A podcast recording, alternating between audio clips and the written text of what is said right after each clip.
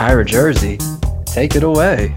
Welcome to League One Fun, presented by the Beautiful Game Network and brought to you by Roughneck Scarves.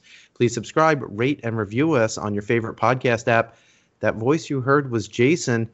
Jason, loads of news dropping the past 24 hours. Why don't we just get right into it? Why don't you start and tell us the first bit of news? Yeah, so for those who aren't on the Twitter sphere and got to see the arguments all day, uh, it was announced something that we kind of already knew that the New England Revolution will be sending their B team down to League One in 2020. But also something that we didn't know that came as a surprise was joining them will be the Beckham Juniors of Inter Miami FC2, also coming down in 2020. Oh, that would be the perfect name. They should call them the Beckham Juniors. Yeah, they'll they'll never call them.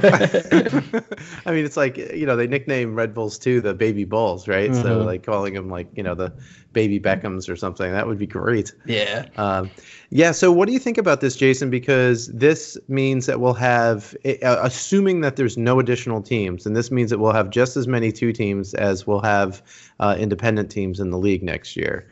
Um, is that good, bad, and different? Doesn't matter. Yeah. So the way I'm looking at it at is is obviously we heard the reports earlier that all the MLS teams wanted to move their two teams down the USL League One, and USL seemed to you know kind of push back on that. But now with this, I, I think it's one of those things to where I don't think it necessarily affects the play. Right? You have North Texas, Tucson, who are teams who easily show that they can play as two teams in this league. But what, what I do think it does hurt is from a branding perspective and and that independence, right? It it makes the league feel like you have half the league of teams that are independent, building from the ground up, and then other teams who are developing players, not necessarily interested in branding you know their sports teams whether it's independent or gathering fans. So it just depends on the teams right? I, I will say though i won't be a fan if there ends up being more two teams than independent teams. I do feel like there definitely needs to be more independent than two teams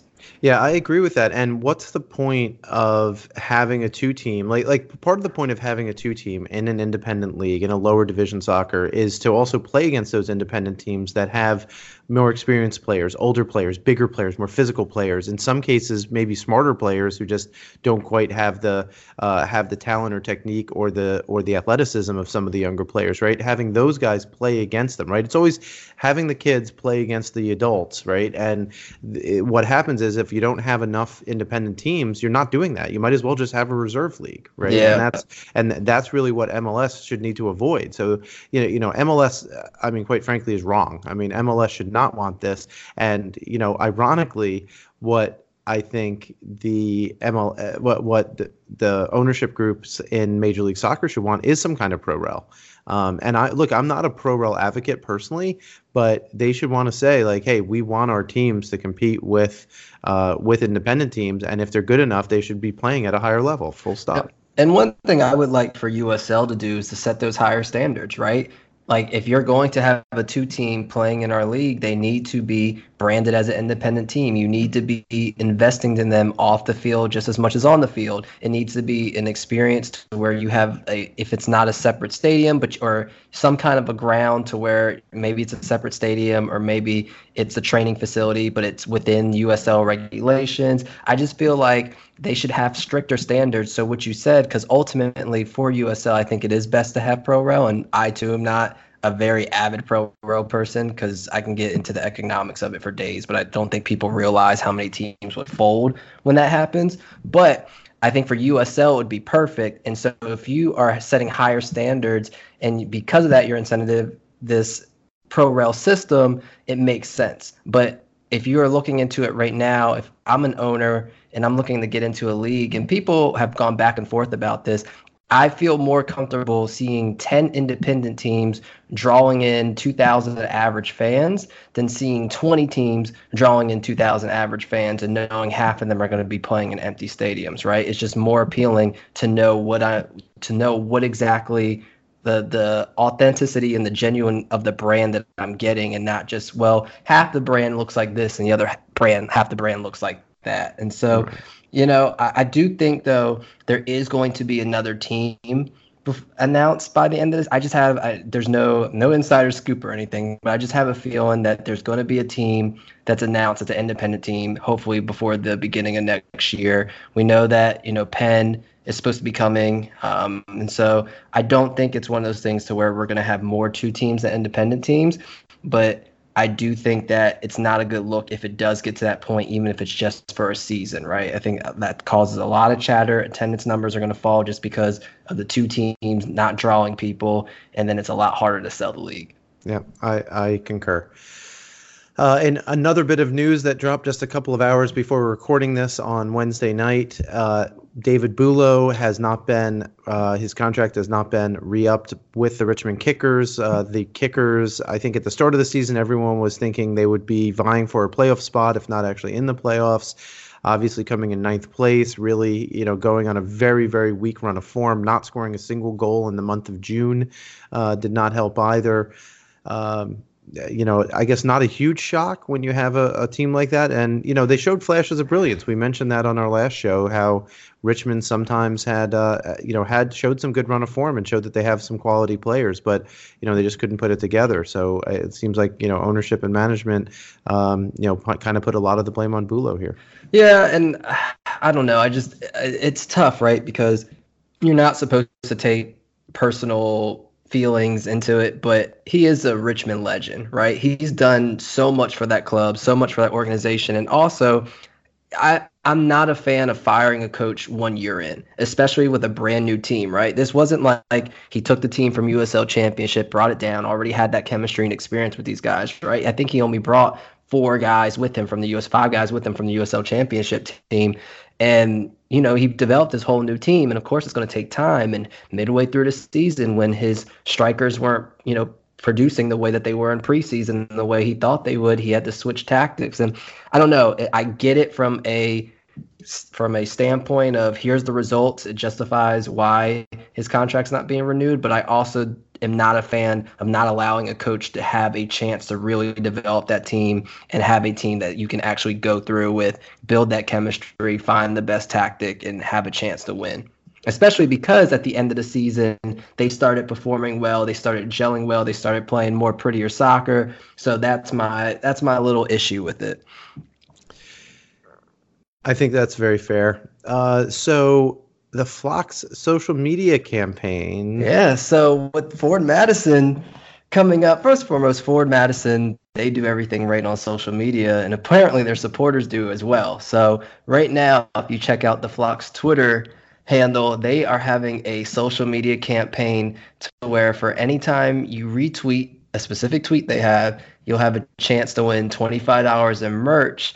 And if they end up getting more followers than North Texas has from their Twitter account by the time it's game day, they're doing additional uh, $25 or $50, whatever that amount is. So just a way for, for the flock to show off their social media guns, to show the support, to get the team hyped and know that they have this following behind them, ready to pull the upset. Yeah, you know, the, the, the children learn best from the dad and you can't hate them. That's, it's a genius campaign.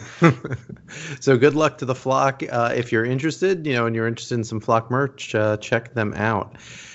So here's what we're going to start with. We're going to do some season recaps, and then we're going to do some, you know, best ofs for the year. Um, you know, Jason and I will go back and forth with some best ofs and with uh, season uh, with, with our season recaps. Let's start with season recaps. We have two minutes on the clock for each yes. game, so that way we don't go over. And we Jason is going to keep time because your, bo- your boy over here loves to uh, to ramble, and I'm talking about myself, obviously. Oh, oh we, you know, we're podcasters, isn't that our, that's like our job? Uh-huh. So we're basically going to do a very brief overall summary, strengths, weaknesses, and kind of any big highlight moments for the season for each of the teams. Jason, why don't you start us off? We're going in alphabetical order, so we'll start with Chattanooga Red Wolves. Yes. All right. Clock starts, and so does Chattanooga's season. And you know, just as the way uh, any team would want to start their season, it was controversial coming into a city that already had a team that was pretty much built by the fan base. Uh, we'll talk a little bit later about how the the team handled that and the coach handled that. But Chattanooga's approach was to get veteran players. They were the oldest team in the league. They had by far the most experienced uh, players in the league, um, but it didn't really pan out. Um, they were very coordinated defensively. They started the year off a little bad defensively against North Texas and took time to get chemistry. But once they did, they were fine defensively. It was just offense that they struggled in, right? So this is a team that only scored uh, 35 goals, which isn't bad. It's obviously fourth place. A lot of those coming at the end of the season once they uh, got Greg, or which they when they signed Hurst. But the issue about them was it wasn't consistent, right? They never went on uh, a multi-game run to where they were scoring multiple goals for three, two games or three games or more. Uh, they had a lot of trouble putting up shots. Uh, and consistent shots. They would pretty much go up 1 0 and give the ball up. They had the least amount of shots in the league with 268. And then they also conceded the most fouls with 440 in the league. And so, with that, Chattanooga, the one thing that they really struggled with was developing some kind of a fluidity, some kind of an offense. Most of their goals came from corners or set pieces, uh, headers, uh, but they did have standout players. Stephen Beatty, obviously, uh, was a standout player, had a standout season. Uh, Ualefi, their central defensive midfielder, as well, someone who was top 10 in almost all defensive midfield, uh, all midfield categories, including uh, chances created, interceptions, tackles won. So just one of those things to where they started off okay, stayed okay the whole season, and then that last week they just lost or didn't really have a chance to make it in that last week because of the Forward win. All right. I don't have much to add to that except that I had them making the playoffs and then winning the uh, winning the title after making being the fourth seed in the playoffs. So obviously yes. that didn't happen. They came in fifth. One highlight of the season we'll have for each team: uh, Alex Mangels, best goalkeeper in the league. We'll talk about him a little later. All right.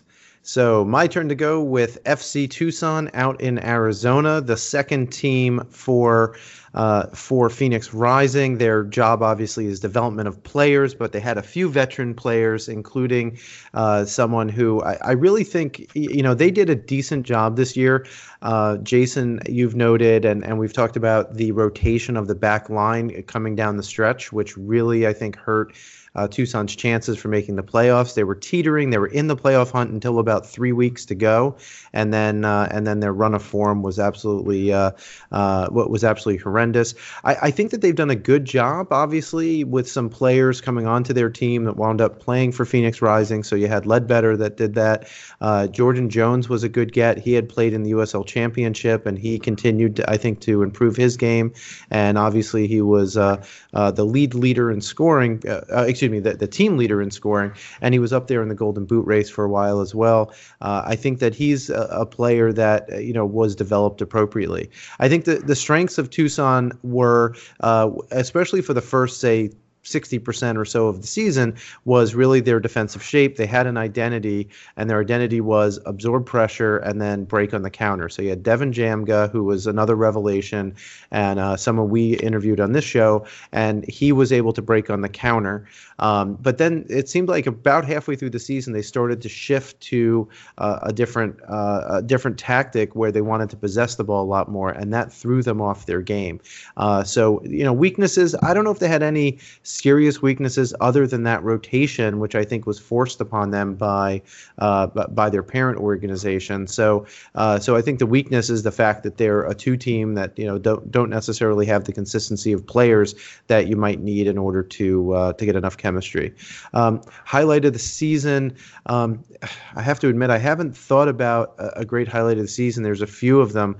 Um, I think I'm going to go with one of Devin Jamga's kind of breakaway goals. Quite frankly, I think Yeah. you know some of those were, were pretty impressive. I can't think of a specific one offhand, but Uh, yeah. um, but but there was one. Uh, actually, I can't think of one. There was one where he intercepted a pass down the left flank, uh, beat two players on the dribble, and then uh, and then just finished underneath whoever the uh, underneath the defender was. So did, do you remember that? Was that the one you were going to say, Jason? Yeah, and I was going to say in general, I think a highlight for their season is their ability to probably they were probably the best counterattacking team in the league if when they did it, right? So they didn't they might not have scored as many counters as teams like Forward, but when they did score their counters, they were beautiful. They were three passes and the ball was in the back of the net in 9 seconds, and that's because, you know, Jengba could take that ball down the side and beat two people. So I do think the highlight of their season was watching their counters.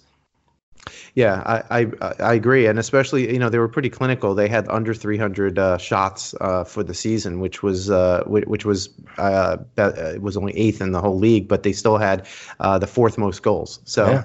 um, so they were pretty clinical overall. So you were on the clock with Forward Madison.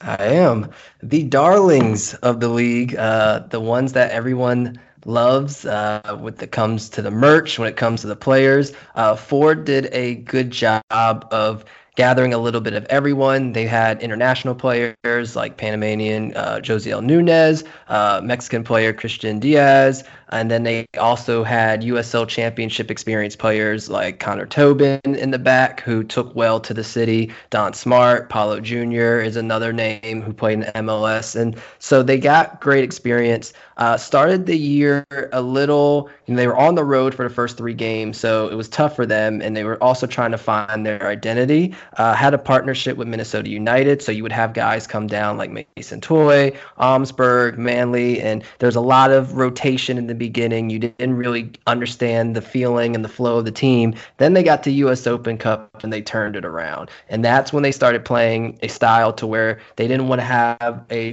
designated or target striker up top. It was all about having the flow and on the break of players like Paulo Jr., Don Smart, uh, who can play J.C. Banks, who can play multiple positions, and they were just a fun team to watch on the break. Fun counters, using their right back and Carter Manley to go up to enter, you know, overlap sides so it can free up the middle and free up the other side. Uh, and went through an offensive tear, especially towards the later part of the season now as they go into the playoffs, uh, getting that fourth spot in the final week of the league. Uh, the hottest team going into the playoffs right now have only given up two goals in their past five games. So they're doing it on the defensive end. And this is definitely a team who puts their product on the field just just as much as their excitement when they do for their merch and their social media. Uh, definitely a team that you know puts emphasis on the supporters, puts emphasis on the players, and you can feel it. Just a team that basically generalizes everything that you would want when it comes to lower league soccer. Great, and the highlight. I would think the highlight, you know, I would say in the U.S. Open Cup, you know, beating uh beating a U.S. going the farthest, and I think being the only USL League One team to beat a USL Championship team, right? Because it's one to have all the hype, have all this, you know, the social media followers, the swag, but then to go out there to win in the way they won, right? They played in the, their forward way to where they had the break and they had these beautiful one-touch passes and back heels, and I think it really put them to a level to where people already admired them for, you know, their branding, but then it really admired them for their personality and their style on the field. Excellent. Okay, and I am on the clock now with the Greenville Triumph being coached by U.S. men's national team legend John Harkes. The overall summary of the season was consistency. I mean, quite frankly, they were consistently the best defensive team in the league. And because of that, they always kept themselves in almost every game. Um, they had the most uh, one goal losses in the league. Um, so you know, obviously, they when whenever you only let up one goal, you give your team a chance to get some points in every single match. Uh, Greenville's uh, weaknesses has been uh, you know for long stretches of the season scoring. Who was going to score? So early on, the first third of the season or so, they you know they kept on uh, drawing 0-0 or or winning uh, or winning one one, but uh, but then they were able to get Jake Keegan more involved and and get him a little bit more up front with Cameron Saul as well well up there, uh, using a couple of different formations. And in doing so, they were able to put together a pretty nice string of, of wins. Um, when I talk about consistent consistency, they were at one point in first place. I don't know if you remember this, but back in weeks 9, 10, and 11, they were actually in first place in the league. They dropped a couple of matches basically because they couldn't score. And then since then, they've been in third place actually since week 13. So very consistent, you know, losing games here and there, but basically being able to win the games that they needed to win in order to uh, stay in third. Plus, you know, they were the only team, and this was their highlight of the year. It has to be their highlight of the year they beat North Texas at home. Now, granted, they had some help early with the red card, and they were able to score a lot of goals after that. But nonetheless, they were the only team to beat uh, the ultimate uh, regular season champions at their home facility. So I think that has to be uh, that has to be their highlight. I think I went under the two minutes this time. Yeah, you killed it. So, uh, did any highlights for you other than that uh, win at North Texas? Yeah, I just also want to say something about Greenville, one of the independent teams like Forward, who really took in with the community and not just on the field with the supporters, but actually in the community going to events, doing charity, um, something to where they're only going to get bigger within that community, and you can feel it on game day. You can see it with the fans. They really love this team and admire what this team is doing uh, for the community.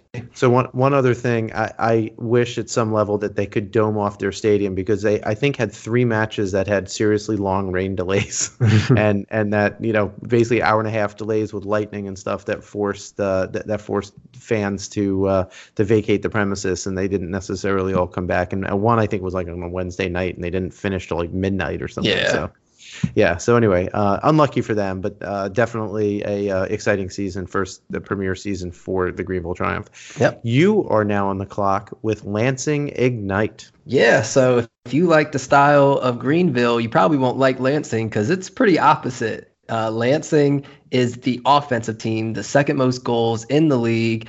Uh, and they are all about high pressing, getting the ball, winning it back, putting pressure on you as soon as you touch the ball. And they did it well. Uh, they were a team to where they have multiple. They had the most multiple goals per games. They uh, were probably the most exciting team to watch when it came to being on the break and getting the ball. And that's all behind Coach Nate Miller's tactics of doing this press. Uh, and when he recruited this team, it was a uh, priority to him to have players who can play multiple positions. And you saw that this year why it was important. So when you look at players like Nick Moon, who is in top 10 category defensively and also contributing in top 10, 15 or top 15 categories offensively with chances created and assists and goals. Uh, you see it with you know all the high powered attacking players they have with Rafa, with Tumi Moshobane. You just have multiple players that can score, multiple players that come back and help. Uh, but one of the underrated parts of them defensively was their center backs and their center backs' abilities to really spring those attacks. And so when you look at Grant Stoneman and Koifik, they're great passers. And because they're great passers, it allows for them to spring down the side. It allows for them to draw in any pressure and spread the field. And that was a lot of Lansing's attack when teams were giving them the ball and weren't necessarily allowing the press to affect them. And then, of course, I have to talk about their midfield because they did have the most dominating cent- uh, defensive midfield in Iowa Serta, Xavier Gomez. Both of them had chemistry out of this world. Uh, when Xavier would go back, I Serta knew when to cover. When Serta would come up, Xavier knew how to cover for him. Um, and I think it was a team effort for them to have all this offense from the front all the way to the back. Perfect timing and a highlight. Oh yeah, uh, destroying North Texas.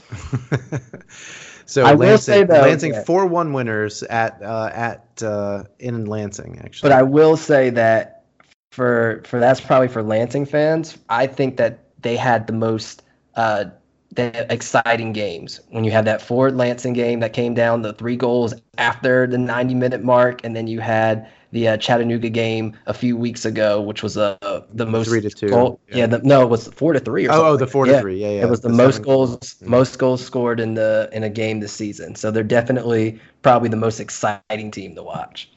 Yeah. So I am now on the clock with North Texas Soccer Club. Uh, you know this. I, I oh I should mention one other thing before you start the timer for Greenville. I forgot to mention um, that they allowed the least number of goals and had the most clean sheets uh, at 13. Um, and now you can put me on the clock. So what I'm going to say about North Texas is obviously they were the league champions. They uh, they had been excuse me, the season champion, right now, not the league champion. We're going into the playoffs now to determine that. um, you know, a, kind of a slow start. You know, first couple of matches they had a, a draw and a loss, and then uh, and then they went on a tear basically in the middle of the season, and uh, they went from the middle of the pack in week uh, in week four, and by week 15 they were in first place and never relinquished that lead. In fact, it was almost a given that they were going to be the regular season champions.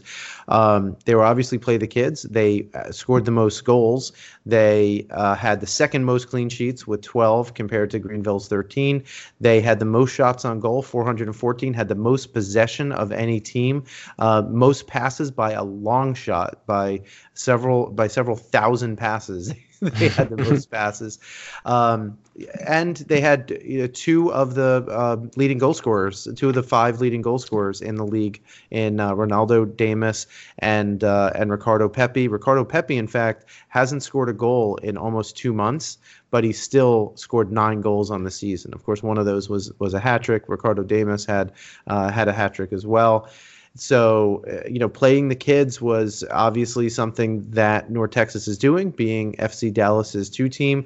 Um, their strengths, obviously, is the fact that they are able to pass and move. They have a lot of energy.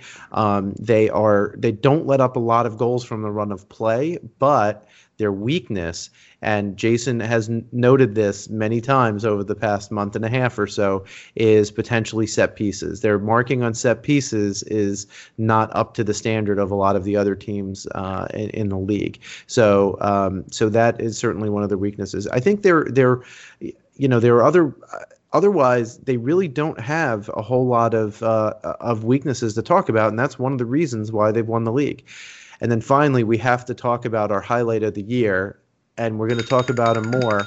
And all I'm going to say is a name and leave it at that Arturo Rodriguez. Not only did they have the most shots in the league, they're second in conversion rate of those shots, which is wild to me. It's one to have the most shots, but then to be in second, and they're only 1% behind first place, who is Lansing, which I mentioned just a second ago, has all the offensive players in this league. So crazy. Yeah. There you go. And so you have so our, our next two we go to the bottom of the table. Yes. Orlando City B, Jason, you were on the clock. Yes. So when we talk about why we are afraid to have two teams in USL League One, this is why.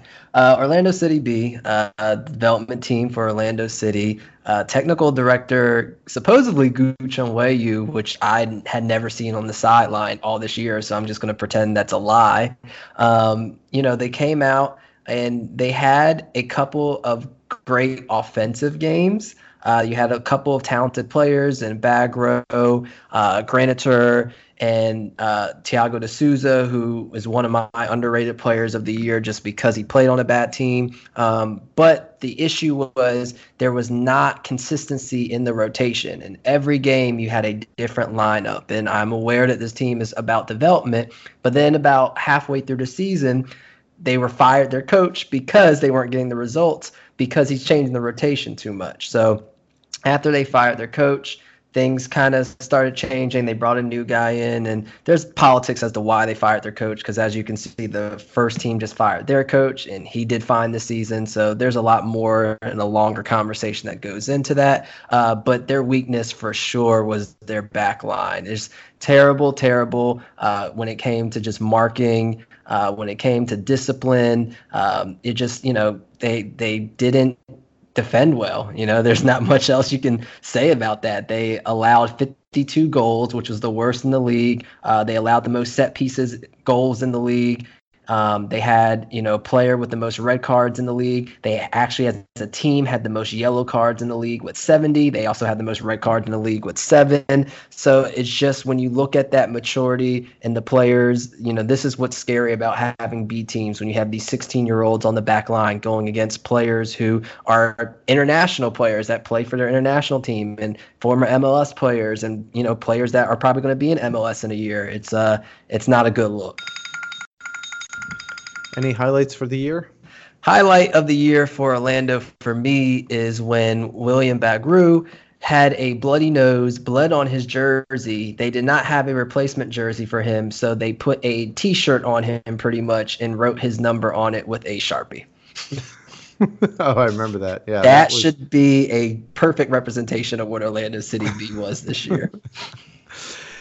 have to remember the second jerseys. Uh, so I am now going to be on the clock with the Richmond Kickers. So overall summary, yuck. Um, the uh, they were they did not have a winning record at home. Uh, the only other team that didn't was OCB.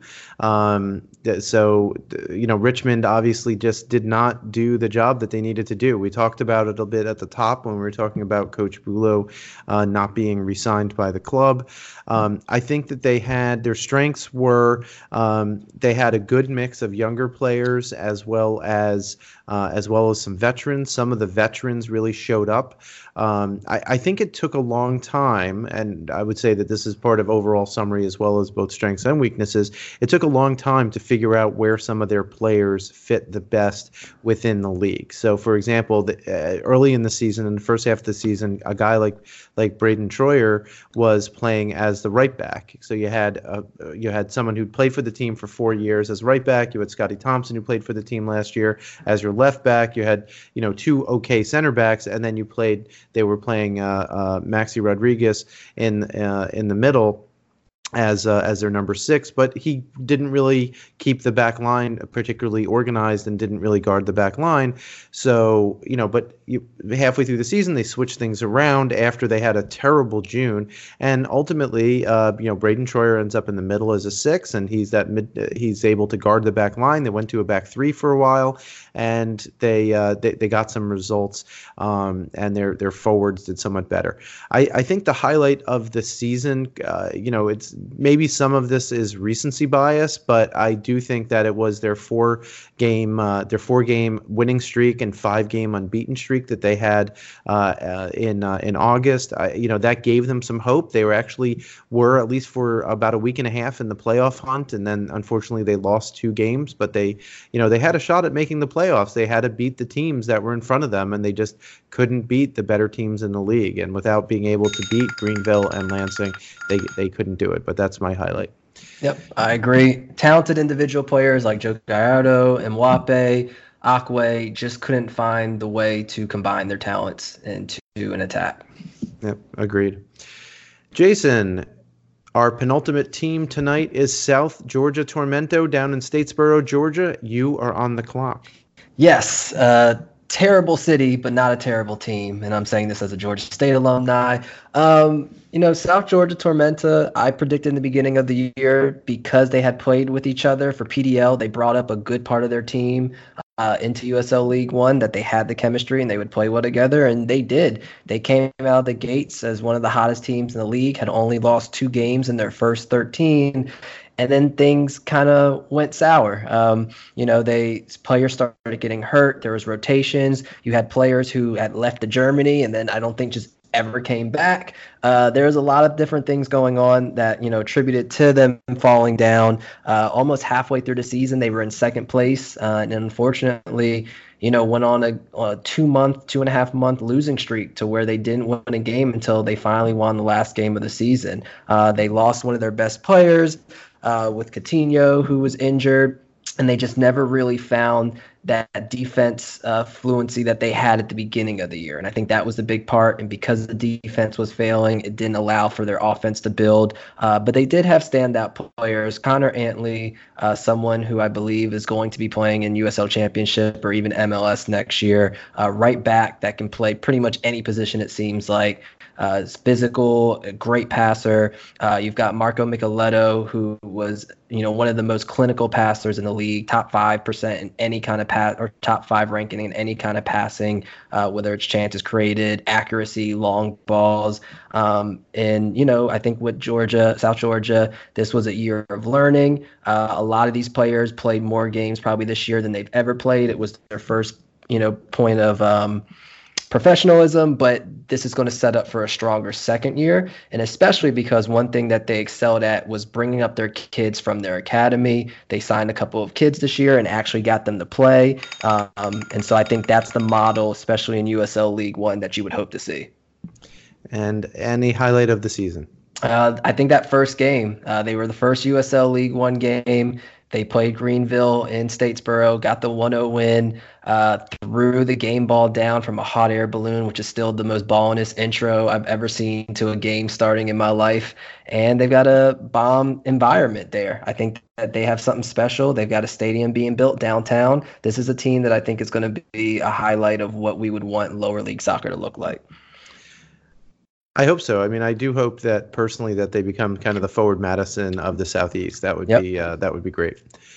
TFC two. I am on the clock uh, with Toronto's second team playing at BMO Training Field that does not have any lights, so, so all of the games are played at home in what Jason calls prime time, 4 p.m. on Fridays typically. uh, still a very weird time. Uh, the overall summary was great attack, horrible defense and just it, not as bad as Orlando City Bees, but pretty close. so let's put it this way: uh, their strengths, the attack, third most goals in the league, 43 goals. They had uh, Jordan. Uh, they had Jordan Perruzza, who is a, uh, a homegrown player. Uh, he was one of the one of the premier attackers, quite frankly. If it wasn't for guys like Ronaldo Damus and Ricardo Pepi, we'd be talking about him. Uh, we have talked uh, about on this show about him potentially playing for the Canadian national team sometime in the future. He has played for the youth teams in Canada. Um, just has great runs off the ball. He is he is both a highlight and also a strength of the team, but even though they scored 43 goals, they allowed the second most goals in the league, 46, compared to Orlando City B's 52. So as bad as Orlando City was, Toronto was very close behind. And individually, they have some decent defenders. One on one defending, guys like Bunk Anderson, who's one of their center backs, is a very good one on one defender. But I think from a uh, from a perspective of are they um, uh, from a perspective of are they organized as a back line? The answer is no, right? They let up a lot of goals. Um, they also, they also one of the weaknesses again, being a two team, they had some fringe MLS players that often came down to play with them to get minutes. So you had, um, had Jordan Endo as well as uh, Jacob Shaffelburg, who when they played for TFC two looked really great, and they wound up get, playing, getting some minutes for uh, for the first team uh, to replace some people in injuries, and they looked okay on the MLS team as well. Uh, so I think the team overall, like summary, is they're doing their job as a second team, but uh, but they don't have any consistency. And I think the highlight has to just be um, uh, so there there was a Jordan Perruzza free kick um, in the middle of the season. I don't remember who it was against at BMO Training Ground, um, and he hit it from about 35 yards out, and it hit the uh, the bottom of the crossbar and went in, and it was just a pretty amazing free kick. I agree. I think that opposite of what Orlando and Tucson were doing, uh, not enough rotation. I think that you had players like uh, Julian Dunn and Nelson who would have, you know, showed glimpse of, you know, just pure great playing and just didn't get the playing time that they needed. So that's something, you know, I would like to see Jaden Nelson especially out there more. When we come back after this word from the United Soccer Coaches, we'll have our League One Fun Awards for this inaugural season. Stay with us. Registration is now open for the 2020 United Soccer Coaches Convention in Baltimore. Make your plans to join us January 15th through the 19th for five days of coaching education, networking, meal and social functions, award presentations, and more. Register before December 11th to secure the best rate. Visit UnitedSoccerCoachesConvention.org to learn more. The United Soccer Coaches Convention, your event for all things coaching. Welcome back to League One Fun. Let's continue with our best of the year. So each of us is going to give a runner-up and also our uh, our favorite pick for all of the following. Now, just so everyone knows, I tried to spread the love a little bit, so I, I, skipped over some obvious choices in order to make sure that we had a, a good mix of the teams represented in some of these. Um, so I don't know who Jason picked, and he's if he's looking at our show notes, he's cheating because he knows who I picked. So hopefully he'll pick someone else. Um, why don't you go first, Jason? And I'll uh, we'll, we'll rotate who goes first. Okay. Why don't you go with League One Defender of the Year? So you know, there's I think a lot of defenders, that the right backs and the left backs get the love because they get to go forward, because they get to attribute more to offensive and they kind of have an advantage.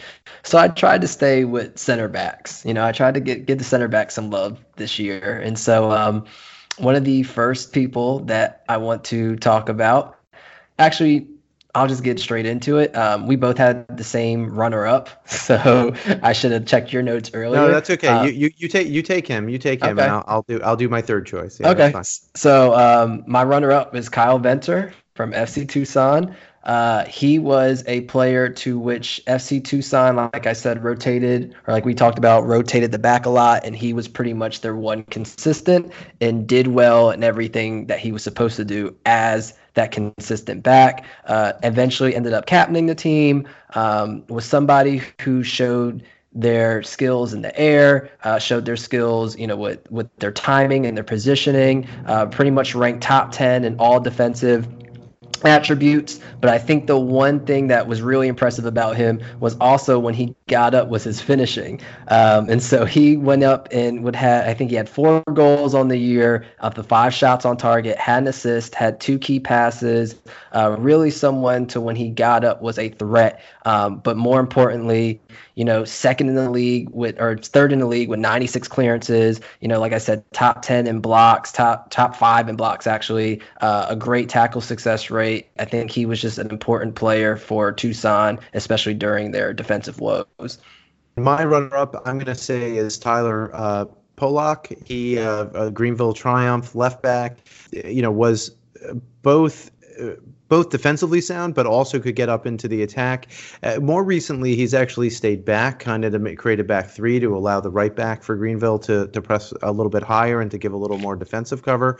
But he's one of the reasons, along with uh, along with the organization of the two other center backs, um, Kevin, uh, including Kevin Politz, who's someone who I like to and had considered him for this list as well as my runner-up. But I think Tyler, you know, has because he has both the offensive and the defensive prowess, and he's able to shut down a lot of uh, very good attacking players. Deserves some plaudits here. Um, he uh, he has you know I, I, don't have his individual stats in front of me, but I know that he uh, th- that he's has a very good tackle percentage, and he's also able to intercept the ball quite a lot. He uh, is able to step oh, in. Uh, not and, just and quite a lot. Leads the league in interceptions. Oh, there you go. So uh, by a my, good my, amount. My my intuition uh, plays out with the stats, so it's good when when the eye test and the stats combine. It uh, it's a home run. so Tyler Polak's mine. So who's your winner, Jason? Yeah. So there's when you look at the center backs up top, there's a lot of them to where they're almost identical uh, in stat wise when you look at their tackle rates, when you look at how many blocks they had. And so even with this person that I picked, even with his teammate, I haven't seen two center backs have so much identical stats in my life. But the difference is that this person was able to pass better than any center back uh, that I've seen on this list, and that's Grant Stoneman for Lansing Ignite. I think that Grant Stoneman had a lot of responsibility playing one on one because Lansing presses and so many players go up. Uh, he had a lot of uh, his positioning was extremely important for him to make sure that when he was with faster guys, that he was able to keep up with them, and when he did leave his feet, that it was successful. And which he did, he had a 70% tackle rate. Uh, he was top five in pretty much all defensive categories, and even top three in blocks um, and clear and um, in tackle rate. And so, you know, the one thing I think that made him stand out though was his eight key passes, his one assist, and his goal. He was able to go up and really help out with those passes and really kind of spring that Lansing attack that was super important. All right, great. And I was considering going with another outside back at first, but then, you know, I, I, agree with you. I think a lot of center backs don't get the love that they deserve. And even though their team slipped up at toward the end of the, the year for a variety of reasons, I'm going to give South Georgia Tormenta center back Josh Phelps my defender of the year. Um, you know, just he was solid all year, even when some of his teammates around him weren't necessarily. He was able to cover because he played right center back quite frequently. He was able to cover for Connor Antley as Connor Antley got up into the attack and was doing his kind of attacking, overlapping kind of stuff. So he was tasked very frequently with uh, with a lot of one-on-one uh, defending against uh, very good strikers. So including, for example, in uh, uh, in in their matches against North Texas, that you know didn't always go very it didn't always go well, but he was able to shut down both uh, both Pepi and Ronaldo Ronaldo Damus when when he played against them. He had 111 clearances on the season season, 15 block shots, as well as 45 interceptions. So, you know, up there as well with those kind of stats for a center back. Yeah, I think he had the most interceptions of all center backs. Uh, that sounds about right. Yeah, just scanning the list. It looks like outside yeah. backs tend to have more. Yeah. Yep. Okay, so moving on. Uh, I'll take the first one here, but the uh, USL League One Keeper of the Year. So um, you know, basically there's only two, right? I mean, yeah, yeah. yeah. I mean, yeah. I mean, so why don't we each why don't we take me, them? We maybe we have a different yeah, order. I think we do. So you go with yours, and I'll, I'll go with mine. Okay, so I'm going to give Mangels my runner-up, and and the reason being that uh, you know, even though I think individually his athleticism was quite good, and he was a uh, you know he basically kept Chattanooga in a, in a lot of games. I know. It, you're going to say that he was number one, but I am going to give it to Dallas Jaye. And I'll tell you why. Yes, Dallas Jaye, I think, had a better front line in front of him that helped him get all of the clean sheets and win the Golden Glove. But if you watch some of the games, and as I was doing my prep work for looking at the semifinals and previewing that, watch Dallas Jaye's communication with the back line. And I think that can't be underappreciated. So my winner of Keeper of the Year is Dallas Jaye because of his communication, because he has made some saves. Um, but I have to say, you know, if you said Mangels, I would not completely disagree with you and wouldn't really argue because and I that, think these are together, these are the two best keepers in yep. the league. And that's what I'm saying. And I looked at it as if Dallas Jaye was on this Chattanooga Red Wolves team, how would the Red Wolves pan out? And I think that Mangels just made more individual saves and controlled the area that he had to. So when you look at things like protecting the 18 yard box, Mangels had 42 catches this season, which no keeper is anywhere around. And that just shows you how, how he took control of that box, didn't allow for center backs to get involved. The Red Wolves only conceded one goal or I'm sorry, the Red Wolves conceded just one goal or less in 18 of their 28 games, and he is the huge reason for that. There were so many games that he kept them in it, led the league in saves, clearances, and punches. He is hands down the most important player on that team. And even though Dallas Jaye has had a lot of individual incredible saves, like you said, has been the one to really control that defense. He still has the better talent in front of him. And because of that, and because Alex Mangels, up until the very last week, was able to keep his team and put them on the back to have them have a chance at the playoffs, I got to give it to him as goalkeeper of the year. But who gets called up by the Guam national team? I mean, that's. It, yeah. I mean, I mean. I gotta I gotta look up uh, Mangle's uh, ethnicity. Maybe he's got a grandfather that's on the that's a great grandfather from Guam that can get him some dual citizenship, and, and, we can just battle it out there. There you go. Okay, so uh, moving on, you'll you'll start with this one. So let's go with USL League One midfielder of the year, who's not Arturo Rodriguez. I like I like how we had to add that just because yeah it's it's a little too obvious.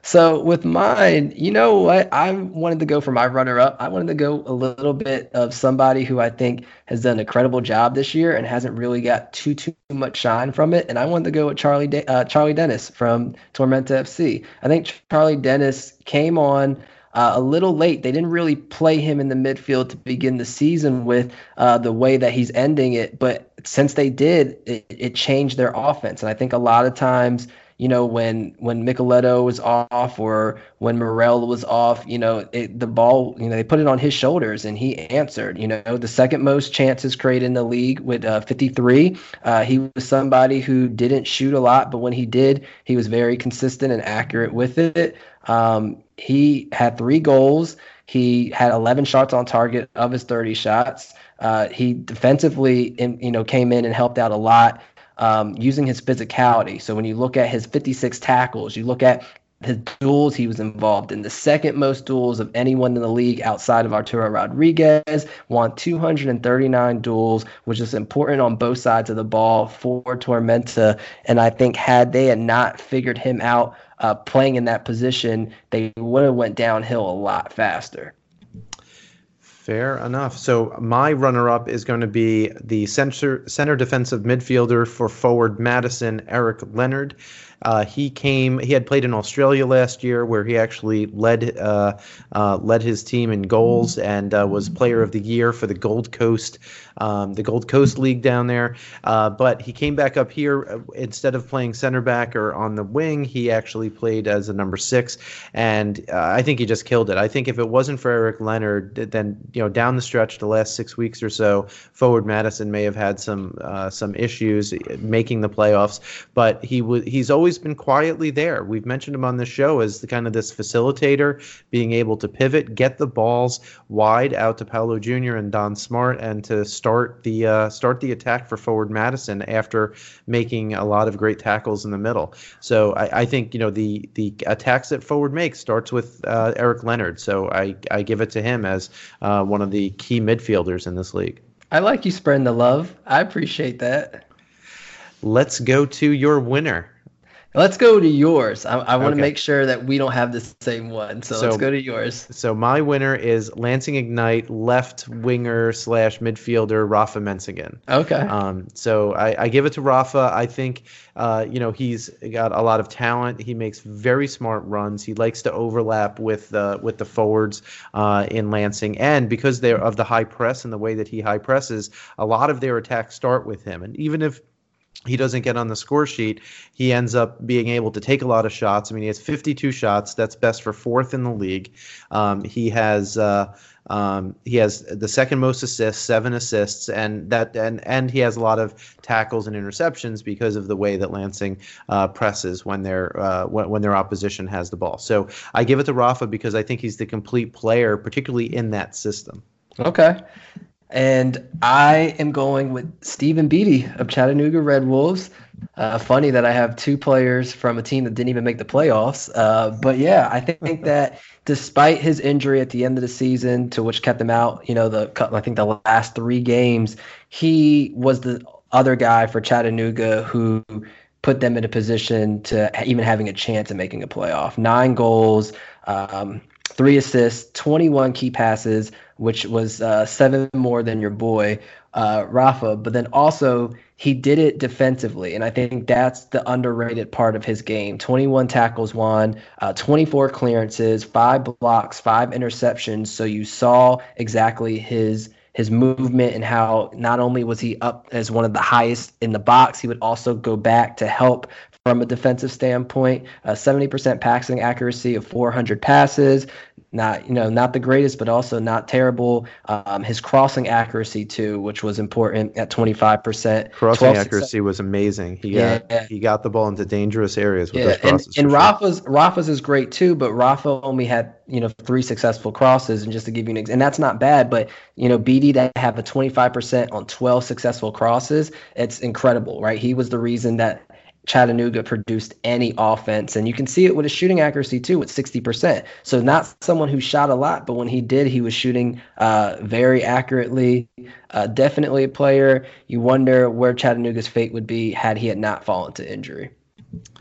Yeah, they uh, they were right there, uh, literally in the last last two games, right? So uh, just about at the line. Okay, USL League One Striker of the Year why don't I start? I'm gonna you say one that probably people are a little bit surprised about, but I'm gonna give my runner-up to Jake Keegan. So Jake Keegan, Greenville Triumph. He had a slow start to the year, then came on, ended up tied for fifth with nine goals on the year, even though he hasn't played the last four games because of surgery he had to have on his foot. Um, you know, kind of became a revelation. I mean, really, uh, he had played in England, uh, he had played in Ireland rather, as well as England. Um, he calls John Hark the Harkes the gaffer, so that gives him a couple extra points in my book. And uh, you, you, know, he was he was solid really when he uh, when he was when he played. And I think had he not gotten injured and Greenville could have gotten another goal or two, it's very possible they could have been, came in second place and be hosting a and be hosting a home playoff game this weekend. Okay. So mine is going to be a little different. So I'm giving it to a Forward player, and he might not necessarily be a striker, but because of the way that Forward plays, they pretty much have four different players who end up being strikers during their attack. And so I'm going to give it to Don Smart as my runner-up, and I think that I'd say I, would say this could be almost attacker of the year, right? Right. Because Don Smart basically plays plays right wing in right. a four-three-three, right? So that's but fine. but he yeah, but because of Forward's intersection, and if you watch them, anytime they break, you'll see Paulo Jr. and Don Smart and Jose Nunez pretty much going back and forth between the middle and the side. So anyone can end up leading as that striker role. And I just think that Don Smart, when they needed a goal, was the person that would supply it, right? I think he was the one that could take a take a shot from the top of the box as well as heading a, a goal from across. He had eight on the year, uh, was crossing beautifully, had 18 successful crosses for 31% crossing accuracy five assists, 33 key passes, and he also helped defensively. And I think that was a big important part of him because even when he did line up as a striker position or high up on the field as a winger, he would still come back, had 19 interceptions, had 24 tackles won, uh, had a tackle success rate of 68%. Uh, I think he was a very important player for Forward when it came to them needing goals. And, and even when you look at the back half of the season when they've needed goals, he was the one that he might line up as a striker, end up going wide, but he provides them one way or another. Okay, so I'll let you have Ronaldo Damus, and I will take Jordan Perruzza. so if we do the draft, uh, so I'm going with Jordan Perruzza as my striker of the year. I think, uh, I think the fact that Jordan Perruzza makes great runs, is his movement off the ball is spectacular. Plus, he's very good at hold up play. So there were a number of times where if USL League One had MLS assists or secondary assists, you know, so basically the pass before the assist, that Jordan Perruzza would would be right up there with, uh, you know, in the in the the talk about most assists as well because he assisted himself at least five times just in the last two months. So you know he would do a give and go with someone and wind up with the ball and and uh, um, and and get the ball in a very dangerous spot where he would be able to take a chance. Plus, quite good at, at free kicks as well. Uh, definitely a player to watch out for. Good with his head, good with his uh, basically just all around. And, and, I the reason why I choose him as opposed to uh, as opposed to Ronaldo Damus is I think that if Jordan Perruzza was on North Texas um, that he probably would have had as many goals, if not more, than uh, than Ronaldo Damus. Now, granted, Ronaldo Damus didn't start as striker, right? Where Pepi did, so you know it's possible that Damus could have had 25 goals easily, right? If if he had scored all of Pepi's goals too. But I think Jordan Perruzza is in that same conversation along with Pepi and Damus. I would I would put the three of those as the the elite strikers in the league. Okay, I can respect that. So I'm going to be a little. Uh, I'm going to be different. Obviously, Ronaldo Damus is what is the obvious choice for his finishing ability, right? But I'm going to pick a player who I think had more impact on their team and was able to do more as a attacker slash striker, and I'm going to go with Tumi Moshobane. I think he turned the season around. He basically plays as a midfielder, but he was lined up as striker a couple times. Had 10 goals, uh, 36 key passes with four assists, um, six crosses, and then the difference between Tumi and Ronaldo is while Ronaldo is a clinical finisher, anytime you give the ball to him, he finishes it. Tumi does more both sides of the ball, more interceptions, more tackles, a better tackle rate. Uh, and I think because of his versatility, you could put Tumi in different positions, whereas with Ronaldo Adames, you can only put him as that target striker. Um, so if I was to choose a team and choose a player to where I can choose my striker and I can put two up top, uh, I think Tumi I'd put up there. I know right now they're using N'For, um, and Tumi is more on the wing, but you know, like I said, we're gonna we're gonna chalk it up to being attacker of the year, and I'm gonna go ahead and put Tumi in there.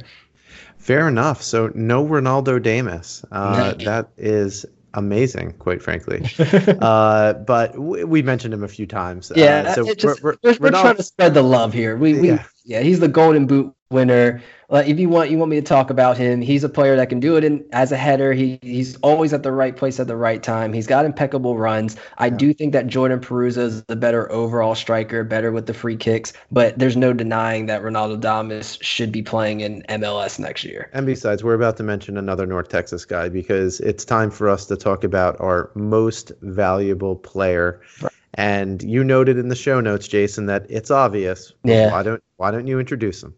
Yeah, I, I mean, I don't, I don't know what else to say about Arturo Rodriguez. I think it's just the most dominant player in the league, right? There's some people who, you know, they look at most MVP and they think, oh, well, that means the most valuable player for their team, or that means the that doesn't mean the best player on the best team. It don't matter. You could put Arturo Rodriguez on any team and he would still embarrass your favorite player. He's just done everything. He's just he's number one on all these offensive outside of goals, right? He's number one in all offensive stats when it comes to chances created. He's uh, assists, you know, even shots. He's up there, but it's also his defensive work, right? He's had more duels than anybody. He's won 213 of them. He's had more tackles than anybody with 90. He's he's had it's just incredible what he does, and he is the offensive and defensive pivot of the best team and it's one of those things to where I look at players for consistency, right? So even talking about Tumi, I think Tumi turned around his season. I think in the beginning he kind of struggled to find his place, especially with the finishing, but has turned it around. I don't think Arturo Rodriguez has ever fell off at all. I think he's just been consistent all year and has done what he needs to do. And I, think it's just pretty obvious. I agree. He, he was involved in 17 goals for the team. So he scored seven himself. A couple of those were penalties, but he scored seven himself, plus those 10 assists. And again, if there were MLS assists, and I, I mentioned this on, on our previous show when we were reviewing uh, this week's games, I think if they counted MLS assists, he would be in the mid to high 20s probably, which is, you know, just absolutely incredible. Uh, just because he started so many plays, he made the interceptions that you mentioned, and he would, uh, you know, win those balls balls and then get him forward to you know out to Danso or da- to his brother in the middle or uh, uh, you know or to you know basically to another player who then got the assist for Damus or, or Pepi or whomever wound up scoring for North Texas. So I think you know by far if he's not playing in MLS next year it'll be criminal basically. Oh, I'm, um, I'm go I'm riding. Straight up yeah. riding. Don Garber, you're gonna hear from me. well, you should talk to the Hunts, I guess, because I think talk, they would yeah. they would actually sign his paycheck. So uh, let's go with uh, underrated player of the year. I, I think I'll take this one uh, okay. if that's okay with you. So I'm going to go with Josiel Nunez from Forward Madison. Uh, you know, he does a lot of great stuff off the ball. He gets into great positions, and uh, you know, as a, a, kind of an attacking midfielder, second striker, um, you know, he doesn't get a ton of assists, but he, you know, probably would have way more than the four if they had secondary assists. So I've mentioned that a, a lot of times, but it, you know, it's that I think that player who does a lot of work off the ball or wins the ball and gets the ball to the outside, they don't get the love and the attention that they deserve. And I think that uh, Josiel Nunez is one of those players who, um, you know, he he has he's not outstanding at anything, but he's solid at almost everything. Um, and I think that that's uh, that's really Josiel. And and you know we've noted him on this show before because of having good games and you know not getting on the score sheet, not necessarily making team of the week every time when he deserved it. So you know he really uh, he he really does. Okay. Who's your underrated player? Jason? So we have. I, There's a lot to choose from, I, quite frankly. the thing is, I had to change it because now, like you, we had mentioned him as a uh, as a runner up. So now I can I feel like he's not underrated if some, one of us called him a uh, runner up. So oh, who, who, well, out of curiosity, who was that? Who it was, was Tyler Polak. Oh, okay, gotcha. Just because he he he you, you, he gets the praise, but I don't think people understand how important he is and just how good he's been at that position, right? Whether it's for the key passes, like to have the most interceptions in the league, to be in the top 10 for key passes, you know, for for all of those offensive stats. I think he's just for clearances, he's just he's been everywhere and he's done a lot. But instead, I'm going to go ahead then and I'm going to say Nick Moon and that is someone that we talk about, but it's someone that we don't talk about a lot as far as how important he is because he is the one 21 successful crosses, 78% shooting accuracy, 33 key passes. He is a player that instills fear into the other team because you do not want him to come forward because of his offensive ability. But then when you look at his defense ability, he's just as good with 29 interceptions, 25 clearances, a 67% tackle rate, 22 tackles won. So it's one of those things to where I think he is one of the most dominant players, but because he's not showing up on the stat sheet necessarily, you don't see that, right? He's the more of, you know, he has six goals. So when he comes up and wants to score, he can. But he's one of those, okay, when I come up, I'm going to combine with these one, two touches. I'm going to draw in two defenders to open it up for other players. And I just don't think that gets enough credit. I don't think his off the ball movements, I don't think his defensive work is getting enough credit. So you can be you can get credit, but I'm still thinking he's underrated because he's not getting enough. If he's not on your all star team, which when I hear people talk about him and talk about Lansing, we do talk about Rafa, we do talk about Tumi. Nick Moon should be a top two person we're speaking about when we're talking about Lansing. Sounds good. So we're going to spend about a minute each on our moments of the year. So, Jason, tell me, what did you think was the best goal of the year? Yeah, so the best goal was definitely Joey G of Richmond Kickers going through all of Tormenta. It was just absolutely wild to see one player take on the whole team like it was a little little giants or some kind of a kids movie and embarrass everybody. Um, that whole game was obviously just a, a, moment right? You had two or three goals in that game that could have been goal of the year but it had to be that one for me. Yeah i agree. And it, you know it didn't even win goal of the week um, but it really was an amazing an amazing goal for and you know really a, the highlight probably of the richmond kickers season quite frankly. Um, i should have mentioned that before uh, so my mine was the fastest goal in league history. I mean, which was actually against the Richmond Kickers. so in North Texas, uh, you know, just the ball. Uh, the Richmond Kickers tried to get the ball forward. It was won, I think, actually by Brecc Evans. The ball ends up on the outside wing with Richard Danso, and he crosses it in to Ronaldo Damus, who just heads it heads it home in be, running in between the two center backs. And you know, 20 seconds into the game that was it. Uh, you know, it was a it was a goal. All of that in 20 seconds. Uh, you know, kind of sums up I think North Texas's season as well as Richmond's season, quite frankly, very nicely in that one goal. Uh, so that was my best goal. Uh, Jason, why don't uh, why don't you do best assist and then I'll do uh, and then I'll do mine. Yes. So I was talking about it earlier in the game. Most goals scored in one game. Lansing Ignite in uh, Chattanooga Red Wolves, and you know, as a striker, you expect some some good maybe give and goes, maybe a back heel or two, but nothing too vital. But I got to give it to Pato Curry of Lansing Ignite just dominating that first half with dishing the balls off. And my favorite assist of the year, you watch him on the break. You've got Tumi Moshobane running on his side, and he's not looking at that side at all. He's keeping his eyes on the right side the whole time, who is watching a player make a run. And so the defenders who are staring at him are obviously going towards the right, saying, okay, I'm going to block off you know this this pass and cut off the passway. And then he just has a cross body no look pass to Tumi who I they had to practice this because the way Tumi the way that Tumi is not shocked the way the rest of the world was is absolutely I don't understand how you aren't because there's not a single second that Pato even acknowledged that Tumi was in the area. And so I've probably watched that a hundred times. I, I love it. So for me, my best assist goes way back into April. It was South Georgia Tormenta was hosting FC Tucson, uh, and uh, the ball got out was out on the right touchline, about 25 yards from goal. Connor Antley dribbles past one defender, splits two other defenders, gets a burst of speed to the end line, and then cuts the ball back to Lucas Coutinho, who just who finishes. It was an okay finish, but at the end of the day, Connor Antley got three assists in that game. You know, but that first assist really showed us what kind of a special player Connor Antley was going to be. And South Georgia Tormenta has a gem there. Uh, you know, he played in college. If South Georgia Tormenta didn't exist, Connor probably would not be playing professional soccer. He'd be, you know, working for you, Jason, as in a marketing department somewhere or something. I mean, he, he, he would not be playing professional soccer. And we deserve to see him because he is good and he yes. is going to get on another team. And we're going to talk about him later, I hope. Uh, but that is my assist of the season. Okay. All right. Uh, so why don't I start with best celebration? So I'm going to go. I, I, switched this a little bit because uh, I wound up talking about uh, another really interesting celebration that I thoroughly enjoyed.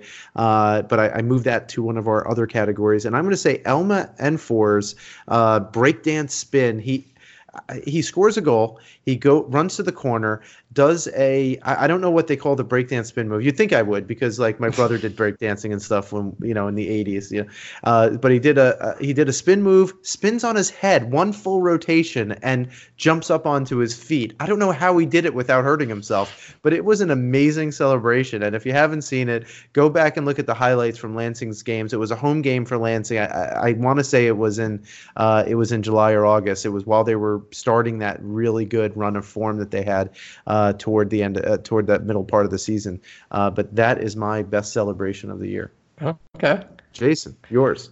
Yeah, uh, you saw it not too long ago. Um, I believe it was Forward Madison versus uh, North Texas, and Connor Tobin jumping into the crowd, celebrating with the flock. And it wasn't a monumentous goal or anything like that. It wasn't, you know, this this big deal, but just to see the passion, right? This is a man that has been playing USL for years. This is a man that's been around and to see the passion that he had in his eyes and how much it meant to him as a player and celebrating with the fans and how much it meant to them. I think that's just the embodiment of what we would want this league to be. And I think that was a really special celebration and goal um, and I, you know, I watched it and, you know, I had a thug tear in my eye just looking at something like that because this is exactly when this league was announced what I would wanted to see.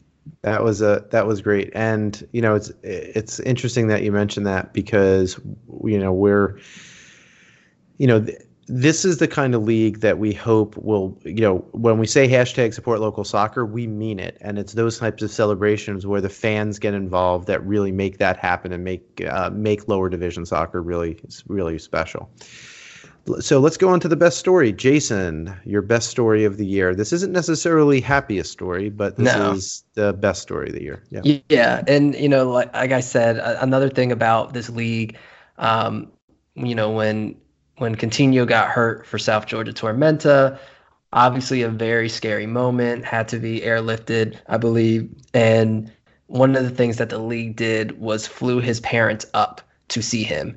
And I thought that was just something that I have never heard of from another league doing. I've never seen, you know, anything on the news about that and it just shows how much the league cares about the players, how much the fans care and you know, Tormenta's whole campaign of showing him love, getting literally some of the greatest players in the world to send in videos wishing him to get well. It was just a it was a sad moment but a special moment to see how, you know, a, a league and a team could take something so tragic and turn it around and I think that was just a great story this year.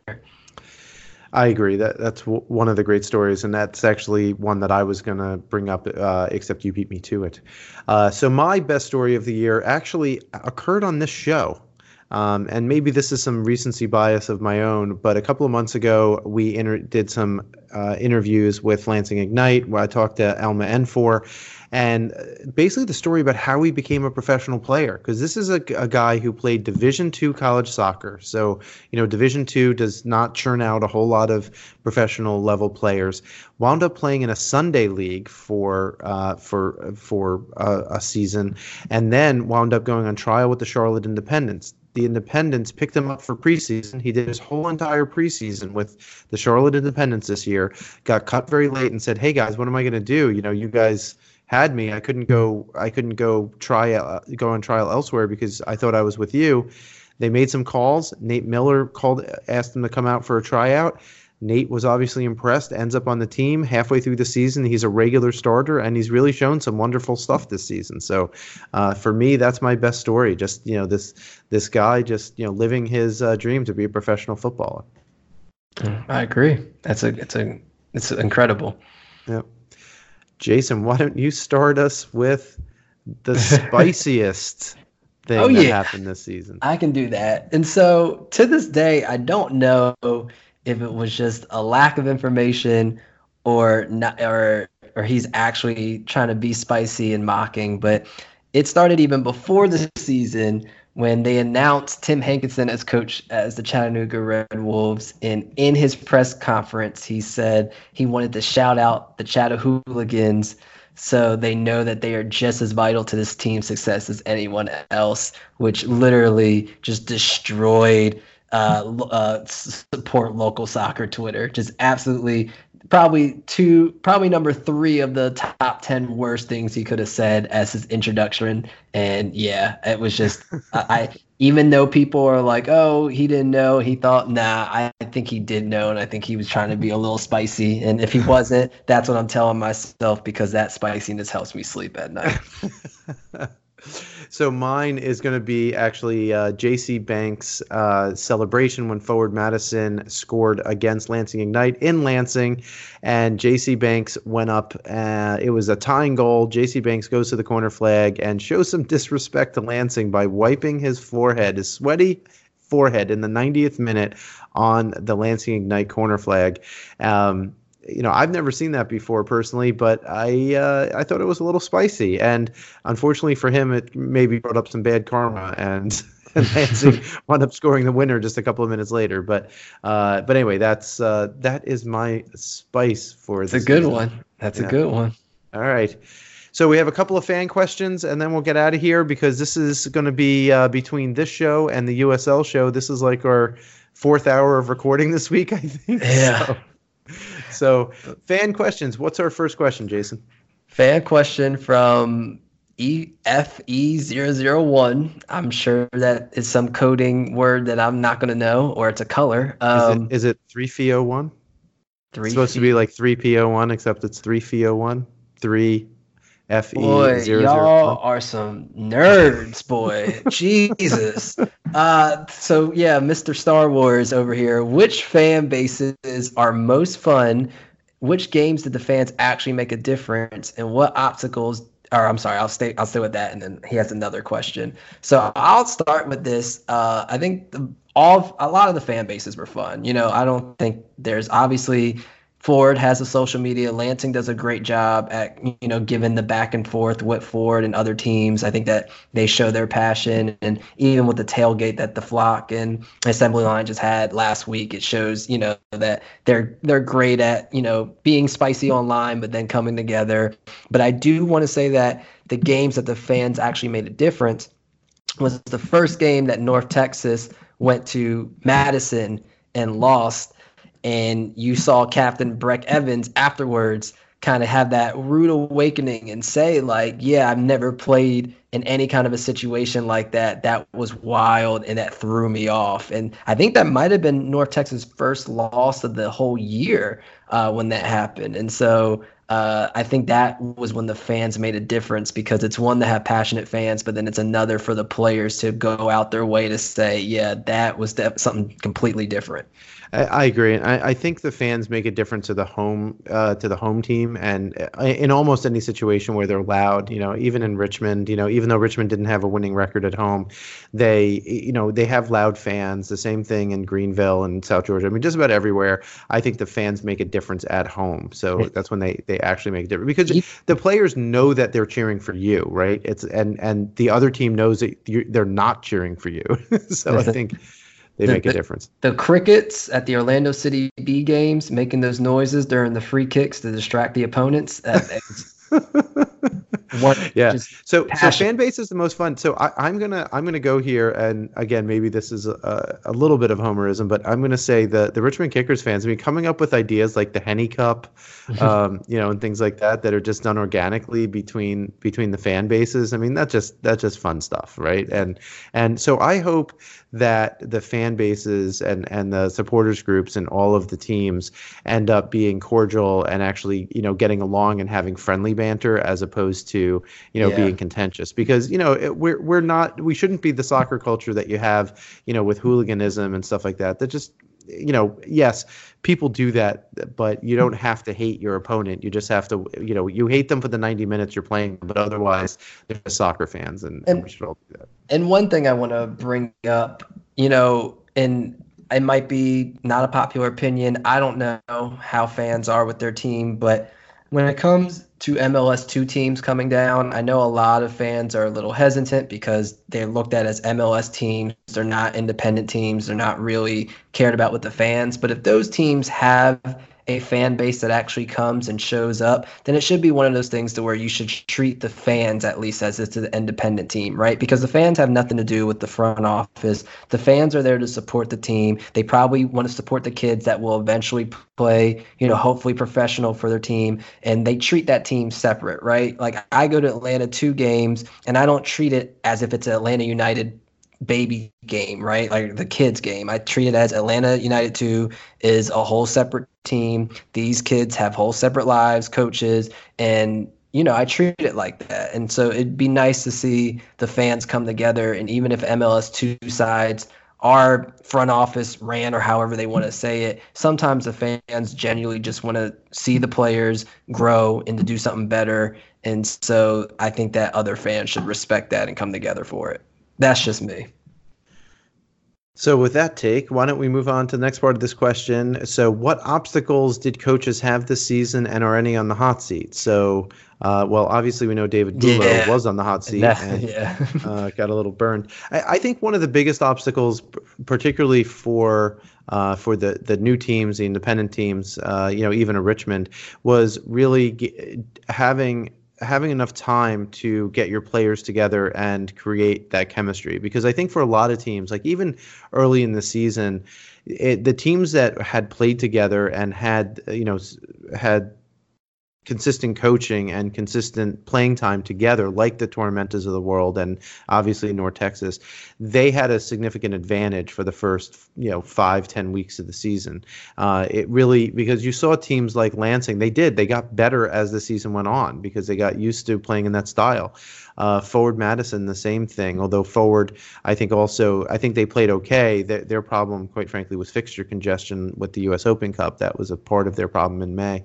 But Uh, but I, I, think that's and, and that's always going to be the issue. I mean, that's going to be the issue for Richmond now because now they don't have a coach. Who's going to go out? Who's going to start the scouting, do the recruiting? Um, it you know you can't just start in January or February building a team. You have to start building the team in the middle of the season before. You have to know what you're going to bring in. And I, I think, I think going forward, I think if I think that so I do think John Harkes and Nate Miller and uh, um, and Daryl Shore. I mean, just the fact that their teams made the playoffs, I think that that means that they're safe, and that might actually do the those teams very well next year. Mm-hmm. So I don't know. Do you have any significant uh, different yeah, opinion, no, Jason? You you said everything, and then when you look at the standings you know, I think obviously Chattanooga has a new coach. Um, the only other independent team outside of Richmond that's low in the standings is you know Tormenta at six. And I think that I don't I don't see I think because of injuries I think because of everything that's you know happened with Tormenta I think John Miller AC is fine um, and I think all the two coaches have the benefit of because they're a two coach having that lean way um, except for Orlando. And like I said, I think that's just because their owners are idiots. Yeah, fair enough. All right, uh, you want to read off our next question? Yes, uh, me pull it up. It is from uh, BM Wessendorf on Twitter. Uh, he said, "Which players that's, are?" That's not Weston Shelton, is it? No, no, no, no. Okay. This is this is a, trust me. I, I not his burner account. You know, I checked him out. We had a conversation. I was like, you know, how how do you feel about uh, of Madison, and he was like, "Oh yeah, I've heard it's beautiful there." And I was like, "Okay, we're we're fine." So, um, but he said, "Which players are at risk of being signed to USL Championship and MLS?" And so I told you for this, let's go ahead and just make a list of five players outside of two teams that we think have a, a great chance of moving up to Championship or MLS. So let's go ahead and just run those off real quick. Okay, so uh, on my list, so and and we we tried not to. Basically, we have ten, and I think we all agree on these ten. Yes. Um, you know, pretty much, and and we're probably missing one or two. But for me, I'm going to say Tyler Polak. He, uh, you know, outside back for Greenville. Rafa Mentzingen from Lansing, mentioned him before. Uh, Christian Diaz, also another outside back. Uh, you know, interesting. You know, we have a lot of outside ooh, backs on this list. Can I, I can I change can I change my underrated player of the year to him? That's actually a good. Yeah, one. that's a good one. I don't one. know why I didn't do that. That's an extremely good one. uh, so Dallas Jaye, you know, I, I, you know, he he's actually has Dallas played in the championship before? I think he did, right? Yes, um, I think. Yeah. So he, I think he played under Coach Harkes at Cincinnati, at but Cincinnati, I don't know if he right. actually played. I think he might have been a backup keeper. I don't okay, know if he gotcha. actually played games. Yeah, yeah, yeah. or or if he did, he got spot minutes or something. Right. Yeah, and then uh, and then you know someone who you mentioned before, Charlie Dennis. I mean, a, again, a good attacker, kind of can play in multiple positions as well. Um, you know, se- second most chances created in the league. You know, it's it's hard to say. Like if you're a championship team and you need, yeah, you know, you even if it's just someone off the bench to create a spark. I mean, Charlie's a good guy to do that. So. And and built for for a, you know a higher division, right? Physical player can take a bump and stay on the ball. I think yeah, like we agree he's ready. I agree. All right, Jason, your turn. Yes, I've got uh, staying with Tormenta. Got Connor Antley somebody we talked about, we praise a lot, someone who can intercept the ball, but then also has the passing ability and the scoring ability to move forward. Uh, Nick Moon, who, you know, a little bit of the same kind of player, uh, uh you know, somebody who can do it on both sides defensively and offensively. Uh, Josiel Nunez, which you had talked about, you know, a player who all around can do everything and is a great free kick taker. Uh, Grant Stoneman, my defensive player of the year. I think he's someone easily ready for the jump. Looking at his, you know, and a lot of times I was looking at these players' age too. So a lot of these players are on the younger side. And then, uh, you know, I think a player that deserves some shine is uh, Akwe from Richmond Kickers. We don't talk about him too too much because of Richmond's you know position and their the results. But Akwe did it all this year. And they started at center back, went to midfield. They plus you know plugged him in wherever he could, and he dominated the team in pretty much all stats, especially on the defensive side. So I think with his athleticism, he's definitely ready for a jump. So the so the one obvious player maybe that we missed was Joe Gallardo from Richmond as well. So you know mm. someone he he got your your goal of the year. You know, he so did. Wh- I'm not why, why not? So my, my last question to you: Why not Joe? I'm never. I'm not allowed to say anything anything negative. Um, okay, well, I, will say why not okay. Joe. It's because okay. he's not a complete player. I mean, at the end of the day, he's just he's not a complete player, and uh, he has a lot of good skills and talent. But I think his soccer IQ needs to be improved a lot, and his vision needs to needs to improve. And so, and part of that is uh, again, part of that is chemistry. I think part of it just knowing where your teammates are going to run, and then being able to get it to to them instead of turning your back on them and trying to dribble the ball around five players, and you know, which every once in a while works, but uh, most of the time it doesn't. So, Jason, anything else tonight? I can't believe I, I missed Christian Diaz. That was the perfect underrated player choice. I'm just embarrassed. this is like when I let you take Don Smart in our draft earlier this year. I don't know how I'm letting these things happen. well, I missed, I, I missed uh, Christian Diaz too, but at least he made the list and we got to talk about him yes. a little bit. So. Yes. All right, Jason, where can people connect with you? You can connect with me at Home Sweet Soccer. Um, I got a lot. I think I've got two or three different articles coming out, uh, including five of the best players who are not in the playoffs. Definitely something you should read on USL's website, or League One's website, I should say, usl USLLeague1.com. And yeah, let me know who I missed. I can be found at Ira Jersey, and you can connect with the show on Twitter at League One, and that's League and the number one fun. Thank you for listening. Please rate and review us wherever you get your podcast, and check out bgn.fm for other great soccer podcasts and written content for basically soccer in the U.S. I mean, whatever you want to do, and they have a little Premier League stuff there too, but I ignore it. Uh, thanks to our sponsors, Roughneck Scarves, the official scarf supplier of MLS, USL, and US Soccer. Get your custom scarves for your group or team at roughneckscarves.com. Until next time, hashtag support local soccer.